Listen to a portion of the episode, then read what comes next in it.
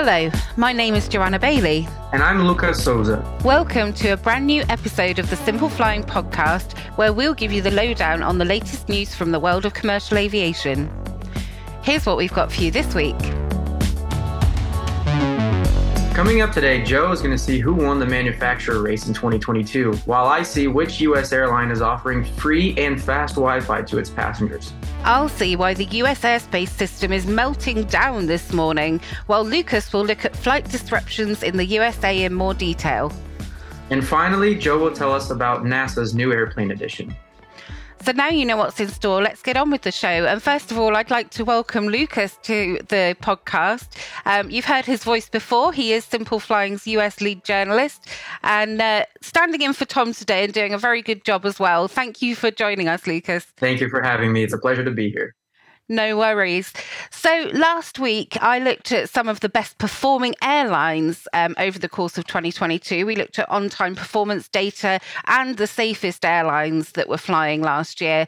Um, but of course, it wouldn't be the end of the year if we didn't look at the comparison between the two big aerospace manufacturers. And with both OEMs having released full data, full year data um, just in the last couple of days about their orders and deliveries, why not? Let's put them head to head and see which one 1 2022. So for Boeing, the US Giants report showed that it delivered a total of 480 aircraft last year. That's a good uptick because that was um, compared to 340 in 2021. So it was a 41% increase, and actually Boeing's busiest year for deliveries since 2018, when it shipped out a massive 806 commercial aircraft. Of course, the 737 was the dominant family. Um, 387 of the 480 deliveries, um, or 81%, were those sorts of aircraft. Um, Airbus, on the other hand, managed some more than that 661 deliveries across the course of 2022. Of course, this saw it fall short of its planned 700 aircraft target, but we said weeks ago that was rather ambitious, and it still represented an 8% year on year increase compared to 2021. It put it comfortably ahead of Boeing.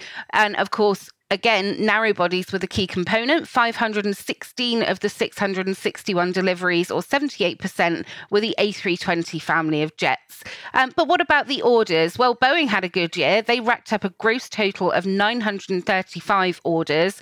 Um, but when accounting for cancellations and conversions, that fell to a net total of 774. Meanwhile, Airbus managed 1,078 gross orders with a final net figure of 820. And on the conference call yesterday, Airbus's CCO Christian Scherer said that the cancellations were in line with previous years and largely anticipated. So, you know, this is kind of normal stuff. Um, they they bag a load of orders, and then some of the airlines cancel or change to other types. So, nothing to worry about there. But despite both Boeing and Airbus having improved on their 2021 performance last year, there were some significant challenges for the pair as well as for the industry overall. Um, for example, the war in Ukraine, ongoing COVID restrictions, energy supply issues, inflation, constrained labour markets. I mean, the list goes on. It's not been an easy year for aviation at all. So to achieve what they have achieved, I think is pretty good. Um, on an individual level, though, one of the biggest challenge Boeing's faced in the last year is the ongoing ca- uh, pause on the Boeing 787 deliveries. This started in May 2021. Um, with concerns over the quality control issues on the Dreamliner production line. Deliveries did resume in August and 31 were shipped out by the end of 2022. But there are still some hiccups in the production line. It's still not performing to the max. So we will see how that plays out in the year to come. Um, Airbus, of course, has had its own issues. Um, there's an ongoing trial with Qatar Airways, which I'm sure our listeners are all very well aware of, um, regarding surface degradation on the A350. It arose in January 2021. It was just cracks on a single plane, but has since spiraled into a much larger case.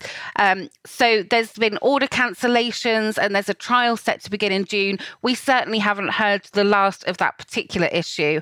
So, in case you missed it, who won? Well, Airbus did in both orders and deliveries. Its deliveries were 38% higher than those of Boeing, and it also beat the US manufacturer in terms of net orders by a margin of 6%. But But nevertheless, Boeing is confident. On their conference call, Boeing Commercial Airplanes President and CEO Stan Deal said that as the industry expands its recovery, we're seeing strong demand across our product family. We will stay focused on driving stability within our operations and the supply chain as we work to deliver for our customers in 2023 and beyond. So strong words, you know, they always stay very positive at Boeing. Let's hope 2023 is good for them. Um, perhaps 2022 wasn't quite the the charging back to normality that both manufacturers would have wanted, but it's definitely an improvement over 2021. And I think if we don't see any further kind of global disruptions, maybe 2023 will be a good year all round. Um, how, what do you think, Lucas? Do you think Boeing will pull it out the bag to beat Airbus this year?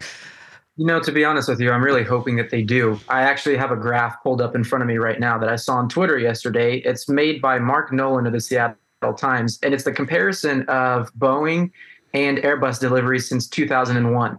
And you've got a graph that starts off in 2001 with Boeing way ahead of Airbus, then the competition tightens, and then after the unfortunate two incidents with the Max aircraft back in 20, oh, I'm forgetting, I believe it was 2018 that the incidents 18 happened. and, and 19, I think, yeah. Uh, the gap significantly increases. If you look at 2019, Airbus delivered 863 aircraft and Boeing only had 380. And competition is good for any business and uh, in any industry worldwide. So I'm hoping that Boeing does get back up there this year. I know they ended the year on a positive note with United Airlines' massive wide body order. Mm. Uh, I happened to be at the factory just about a month ago now, and uh, they hosted an event which I thought was just going to be for media, maybe some United staff. But I think all of the staff at the final assembly of the 787 in Charleston were able to take some time off work and they were all celebrating. And it just seemed like a very positive spirit in the room. So I Brilliant. do hope that uh, Boeing does get back up there this year. And let's see what ha- what continues to happen with the 777X. Yeah. And, uh, yeah a lot yeah. going on. Uh, later this month, it'll actually be two years since the 777X took its first flight. So uh, it's it's kind of been a long time. It's like we need an update now, and, and we want to see some movement on this. But uh, I think once they start pushing those out of the door, maybe things will start to swing back in their favour. Um, although then we've got the XLR coming along, but we'll wait and see what happens in 2023. Yes, we've got a long road ahead. We're just on the 11th day of the year. Absolutely. So tell me about um, fast and free Wi Fi for passengers. Yeah, so that's exciting. Last week at the Consumer Electronics Show in Vegas, which happens yearly in January, uh, Delta CEO Ed Bastian made a pretty big announcement, which most people knew was going to come at some point because the airline had already unveiled its plans to offer free Wi Fi for all of its passengers. But last week, Ed confirmed that starting on February 1st, just a couple of weeks away, free and fast Wi-Fi is going to be available on 80% of Delta's fleet, which is very exciting for those loyal Delta customers and those in the US who aren't loyal to any airline and are looking for a reason to switch over to another one. Mm. Uh, the internet is going to be powered by Viasat and T-Mobile. Both are partners of Delta. Previously, Delta had an exclusive partnership with GoGo as its uh, internet provider. But when they started testing uh, multiple devices connected to the internet, they just realized that GoGo's equipment wouldn't be able to cut it. So they switched to Viasat and have performing have been performing tests for quite some time and are now ready to enroll uh, the Wi-Fi on 80% of the aircraft. Now, the rest of its regional and international aircraft will be included by 2024, so not too too far away. It was not specified what month, but that is next year. So 80% is already a very large number. And I'm assuming that in increments, they will reach that 100%. The cool thing is, Wi Fi is going to be offered not only for free, but on an unlimited amount of devices, which mm. is not something you see very often. I myself have a United monthly Wi Fi subscription, which only gives me access to one device. If I'm on my cell phone and I need to switch over to my laptop, I have to log in, perform a device switch, and so Delta's actually saying, you know what? No, log on as many times as you want, provided that you are a Sky Miles member. That's their uh, loyalty program, their free, frequent flyer program. Signing up is free, and they will allow passengers to connect to the Wi Fi and sign up if they are not already members. if they choose not to share their information with Delta and not become a Sky Miles member, they are able to pay a flat rate of $10 on it should be domestic flights in order to access the internet. Mm. Now, what I'm curious to see is if flights, if Delta's uh, ticket prices are going to increase at all, because the reality is nothing is ever free. So it's a great perk. And, you know, depending on the increase, it might be worth paying for. Uh, you sometimes you jump on aircraft, and Delta's Wi-Fi has been decently priced, but you have a four-hour flight transcon in the United States, and you have to pay 20 $30 for a Wi-Fi one time. So mm. it's not cheap, and it's definitely definitely an exciting piece of news coming from the Atlanta-based carrier. Definitely, definitely. And I think it's interesting that they've linked it in that way to their loyalty program because they're definitely saying, like, you know, we want you to fly Delta, not just for this flight, but for all your flights, and you'll get the benefits of Sky Miles. And if you've got Sky Miles, then we'll give you fast and free Wi Fi. And I'm also interested to see if it is fast because this yes. has always been the real kind of sticking point for any airline offering free Wi Fi is once you get everybody on board and they're, you know, multiple devicing, you know, they've they've got their laptop running a film, they're on their smartphone pay, playing a game or messaging their friends, they got their tablet doing something. It's a lot of intense consumption in a very small geographical area, and they've never managed to crack that nut. Um, so I'm really excited to see what Viasat has come up with and whether it works. Um, so yeah, good for Delta. Um, but I just wanted to also mention that we've also had news this week that Air Baltic has signed up with Starlink, um, and they're going right. to be offering um, free Wi-Fi as well. And I, that's really exciting, actually, um, because the Starlink thing always said it was going to be for aviation. That's what it was designed for, was for mobility. Um, but as far as I know, they're the first airline to announce that they're going to be using it, and definitely the first to say that it's going to be completely free of charge. So um, that's not coming from for a couple of years, but it will be good to see if that works better or worse than the Viasat option, I guess. yes, it will. And it's interesting you mentioned speed. That's actually something that I wanted to mention and I had com- forgotten to say. Most times when I jump on an aircraft, I'll run a speed test just to see what's going on, and it's really slow. I've flown Azul quite a few times here in Brazil, and uh, their Wi-Fi is really fast. It is free on the aircraft which have the equipment installed, and usually I'm getting download speeds of at least 70 megabits per second, which for those of you listening and don't know too much about internet speeds, that's more than enough to stream. These days, I think they say that in order to stream a movie, you want to have internet speeds of about 25 to 30 megabits per second. And I've actually live streamed on Instagram a couple of times in flight with Azul's Wi-Fi. So here's to hoping that Deltas and then in the future Air Baltic and whatever airlines choose to continue getting satellite uh, provided Wi-Fi. Here's to hoping that it's going to be fast, and so customers Definitely. can truly reap the benefits of it. Definitely, definitely. That all Wi-Fi is even faster than what I used to get at my home until we finally got um, fiber optics to the house in down here in Cornwall. Um, anyway, beside the point, but that's that's awesome, and um, yeah, excited to see what happens. So, on to some kind of breaking news, I guess. Um, we're recording this on Wednesday, and this morning, if you've got anything to do with aviation in the US, you will know exactly what I'm about to tell you about because the US NOTAM system has completely fallen over for the first time in memorable history.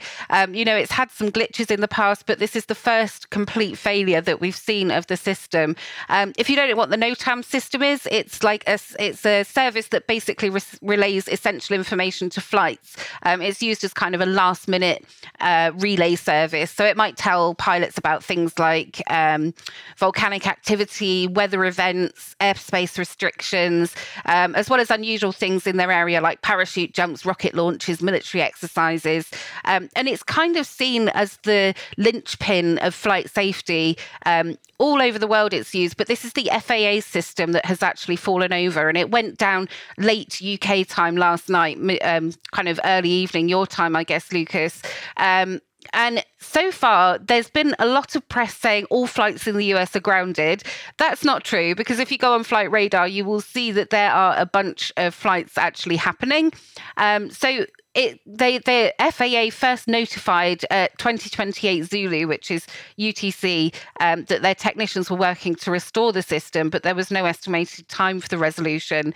Um, a further update at around 11 o'clock UTC today, they said that the outage was continuing. Um, there was still no estimated time of restoration, and that they'd activated a hotline. Um, a bit later on than that, about another hour and a half later, they said that they they were going to issue a ground stop. Um, this is just for departing flights on domestic services. Um, and this is going to run until 9 a.m. Eastern Time to allow the agency to validate the integrity of flight and safety information. So there are some flights affected. People uh, on Twitter saying that they've been held for several hours pending resolution. Uh, there was somebody called Taylor Brasher that said they were uh, up to the three hour mark of sitting on a grounded red eye, red eye flight from LAX. Oh. Uh, there was another guy who said he was stuck in Honolulu. He'd been there for four hours waiting to hear if the NOTAM system was fixed. Um, so it's not a full ground stop. It's it's not the whole US, and it's not kind of you know it's not um, going to be prolonged. This is just a very temporary thing. And we're hoping that, you know, maybe even before the end of the podcast, they will announce that it is fixed. But there is going to be some fallout from this. Um, in a tweet about half an hour ago, US Press Secretary Karine Jean Pierre stated that the president has been aware, informed by uh, Transport Secretary Pete Buttigieg um, and that there is no evidence of a cyber attack at this point. However, the Department of Transportation will launch a full investigation and the FAA continues to provide regular updates. So I think you know, the impact of flights is probably not as bad as maybe Winter Storm Elliott, for example, but it's still very disruptive. And there is going to be a lot of digging done afterwards to find out what caused the system to fail over um, and what they can do to prevent it again in the future, I guess. Um, so I'm just refreshing the FAA's Twitter page right now to see if there's another update um, that I can give you guys. Uh, so the latest update says that it's making progress in restoring its NOTAM system following the overnight outage. Departures are resuming at um, EWR and ATL due to air traffic congestion in those areas, and they expect departures at other airports to resume at 9 a.m. That's not very long from now, so hopefully they're getting up to speed. But uh, Lucas, I'm sure you've got some thoughts on flight disruptions in the USA. It's just been a, a headache for like a solid month now, hasn't it? It really just seems like the U.S. cannot catch a break. Uh, I just woke up to the news this morning of the, the the grounding, and it just made me think back to Christmas week, uh, a couple of days before, and then the week following, and all of the flight disruptions that occurred in the United States due to winter storms, and then supposedly uh, outdated technology from Southwest Airlines. This is something that has not been confirmed, but I should state that. Mm. Um, but so we went from massive winter meltdown to another storm battering the west coast right now. And i haven't followed how uh, too much the, the number of cancellations this past week but and then now you've got the faa grounding. Uh, the southwest obviously has been in the headlines for the past couple of weeks. It seems like any type anytime i search for aviation news Southwest Airlines is in the mix somehow. and for for quite some time, it was the only thing that was in the mix. Everything is Southwest Airlines, Southwest Airlines, Southwest Airlines. Hopefully, for their operation, things have started to smooth out right now. But this week, it was either early this week or late last week. They did publish uh, an unofficial report before they fully divulged their Q4 earnings from last year and finances and things don't don't look too good. Uh, the the report said that they're estimating a one billion, yes, with a B, one billion dollar loss in Q4. Wow. And uh, they canceled almost 17,000 flights. There was a brief period really close to Christmas. I can't remember the exact one right now, but of about 24,000 flights that had been canceled in the United States, more than 14,000 were just Southwest Airlines. They reached a point where they had canceled more than 70% of daily operations. And they've been working hard. I will give the airline credit for this. After their meltdown and after taking multiple days for CEO Bob Jordan to make a public statement and for the airline to take position on what they would be doing to take care of their customers, since then they have done I mean, at least what they should do, especially with crackdown from the DOT. They did give out 25,000 rapid rewards points, or which are equivalent to miles, to all of customers impacted by some of their cancellations. Uh, that's about that's equivalent to about 300 US dollars. So it can get you a, a decent flight in the United States, especially being with Southwest low fares. They've been quickly processing refunds. Yesterday, I saw that they were taking, I believe it was about three days. The FA, the sorry, the DOT mandates that refunds be processed within seven, and Southwest has been working hard to process them process them within three. Uh, so the DOT has been cracking down on them. And then just a couple of days ago, the U.S. Senate's Committee for Commerce, Science, and Transportation added that they will also be cracking down on Southwest. So while we don't know exactly what the reason was for the uh, interruptions, I do feel for all of the frontline workers that have to deal with crazy passengers mistreating them because it's not their fault. And so if you're a, a passenger flying uh, anytime this week or in the near future and you're listening to this, take some time when you're in the airport and just to thank the frontline personnel. They put up with so much, and I think that they're not often enough uh, recognized and appreciated for what they do.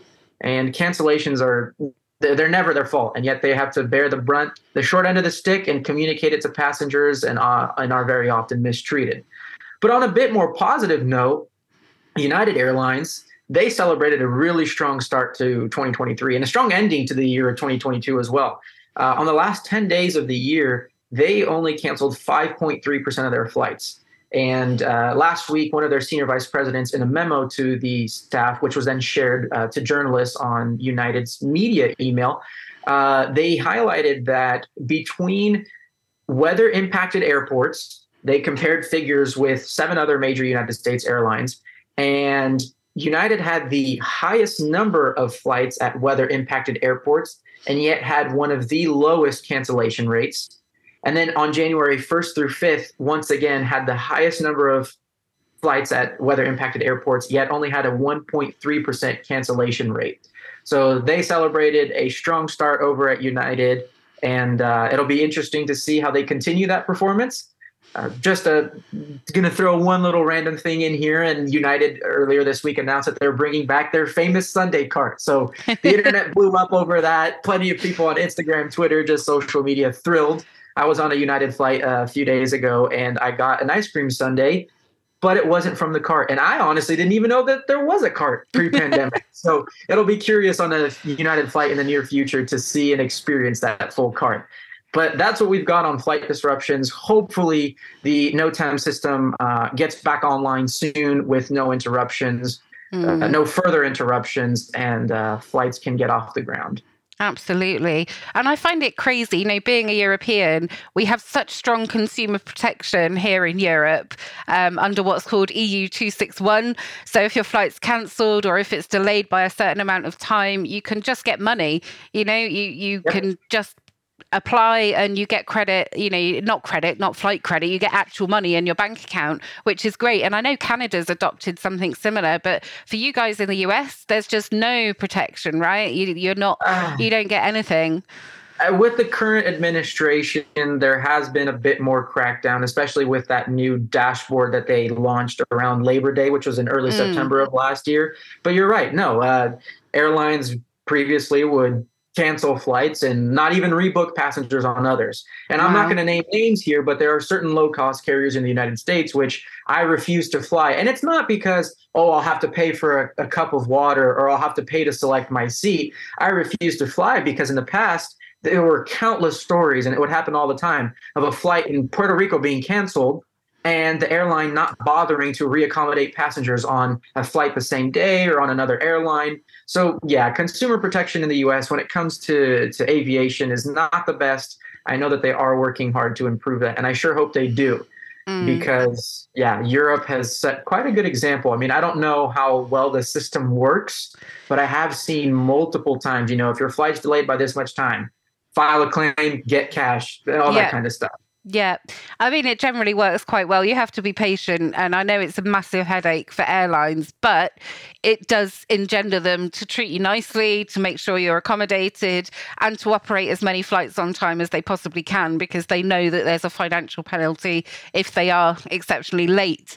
Um, so, yeah, let's hope that there's more in place for US citizens in the future and for um, other countries that don't have those protections. But I wanted to wrap up today by telling you about a new aircraft coming to NASA, which I'm excited about, but also really sad at the same time because it's going to replace NASA's iconic DC 8, um, which has been operating for the, the administration for a long time. So NASA took the DC 8 back in 1986 and has been using it as a flying science laboratory.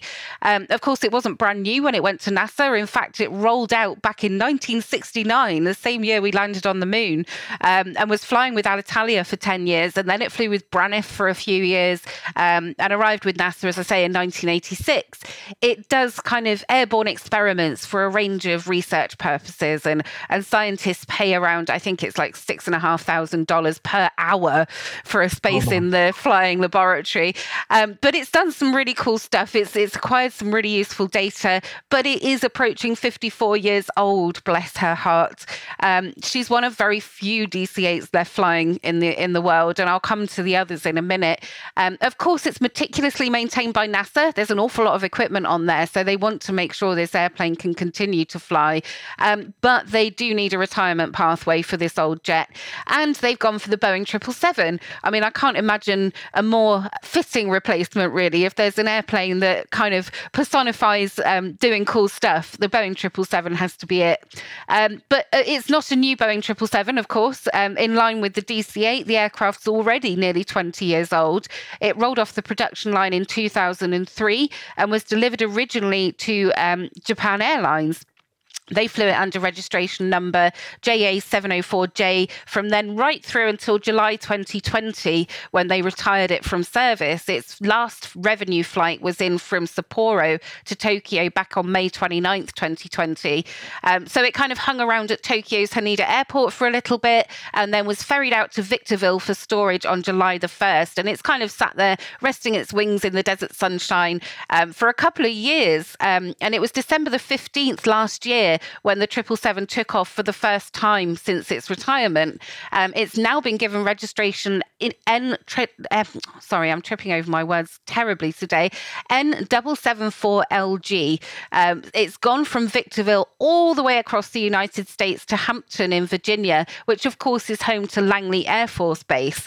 Um, NASA has the Langley Research Center there, which is going to be taking the lead on doing all the necessary modifications to turn this 777 into a worthy successor for the DC 8. Um, according to Scramble, which is the Dutch Aviation Society, NASA budget suggested that they are going to be spending 30 million to turn this 777 into their new flying laboratory. Um, and it's going to take a long time too. Uh, but what's going to happen to the DC 8 is what we want to know. Well, I think, you know, it's all changed at NASA because, as we know, they recently sunsetted the Boeing 747 SP, we know as SOFIA, the Stratospheric Observatory for Infrared Astronomy, to give her her full title. Um, SOFIA hasn't been stuck in a desert somewhere. She has found a new home at Arizona's Pima Air and Space Museum. Um, so, with the DC 8 also set for retirement, I do hope that they will look look to an aviation museum to house this iconic jet because there's not many of them left flying. In fact, um, I was looking at CH Aviation data, and there are just three airplanes of the DC 8 family listed as being in active service today. Um, the other two, apart from the NASA one, are with Transair Cargo. Um, there are another two in maintenance right now, suggesting they may come back and fly again.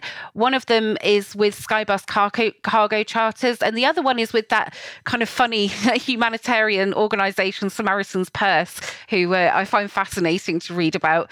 Um, but it will be a sad day when the DC 8 finally leaves NASA's care. Uh, I don't think it's going to happen imminently because the modifications and the testing of the 777 could take months, possibly even years. So, you know, if you're in the vicinity of NASA's research bases, you'll probably still see the DC 8 around for some time to come. Um, but its successor is lined up, and I think she's going to be awesome too. I know you mentioned it could take months or years. And it will be interesting to see how long the retro, I don't know if retrofit is the right word, but just installation and uh, of new equipment on the 777 will take. Uh, and before we see that in the sky, I honestly was not even aware that NASA had a DC 8 flying around that was a lab. Oh. uh, I knew that NASA had SOFIA, Obviously, yeah. that's something that has been in the news a lot recently. So it'll be interesting to educate myself a little bit more on this and see what continues to happen. And yeah, I'm very curious to see where the DC 8 will end up. Definitely. Uh, I will, now that SOFIA's out at Pima, I've been wanting to go to Pima for quite some time. I've driven by it a few times. My family used to live out in Arizona and uh, never visited. And it's beautiful. For those of you listening, if you've never seen it. It's miles long and wide, and you just drive on the road parallel to it, and you see fighter aircraft. Just you look around, and I don't even know what the fighter aircraft are, but you just see hundreds of them of all the same aircraft. And I don't know if this is true or not, but I've been told that with those, a lot of them, though they are older, they are able to fly Oh. And should the U.S. ever have to go to war and need some reserve aircraft, some of those can be pulled out from Pima and be put into service. Oh, that's really interesting. Yeah, very interesting. I don't know if that's true. I don't remember who told me, but take that with a grain of salt, if you will. I would love to come over to Arizona and see the the big graveyard in the museum. Maybe maybe one day. Maybe I'll put that on my list for my holidays soon. Um, but yeah, um, I'm slightly obsessed with uh, flying test beds. I went on the um, uh, Honeywell 757 when I was in Dubai last year, and uh, that's a very cool aircraft as well. So yeah, slightly obsessed with these old aircraft being kept as science research vessels, but uh, I'm sure the triple seven will take the place of the DC-8 nicely. Anyway, Absolutely. well. Thank you, Lucas, so much for joining us today. It's been lovely to chat with you. Um, I think that's about all we've got time for on today's podcast, and we hope the listeners enjoyed it. As usual, we welcome your feedback at podcast at simpleflying.com. And for more great content, you can always visit our website at simpleflying.com or find us on social media. Simply search for Simple Flying. If you enjoyed the podcast, please do leave us a rating on your favorite podcast player. And thanks for listening.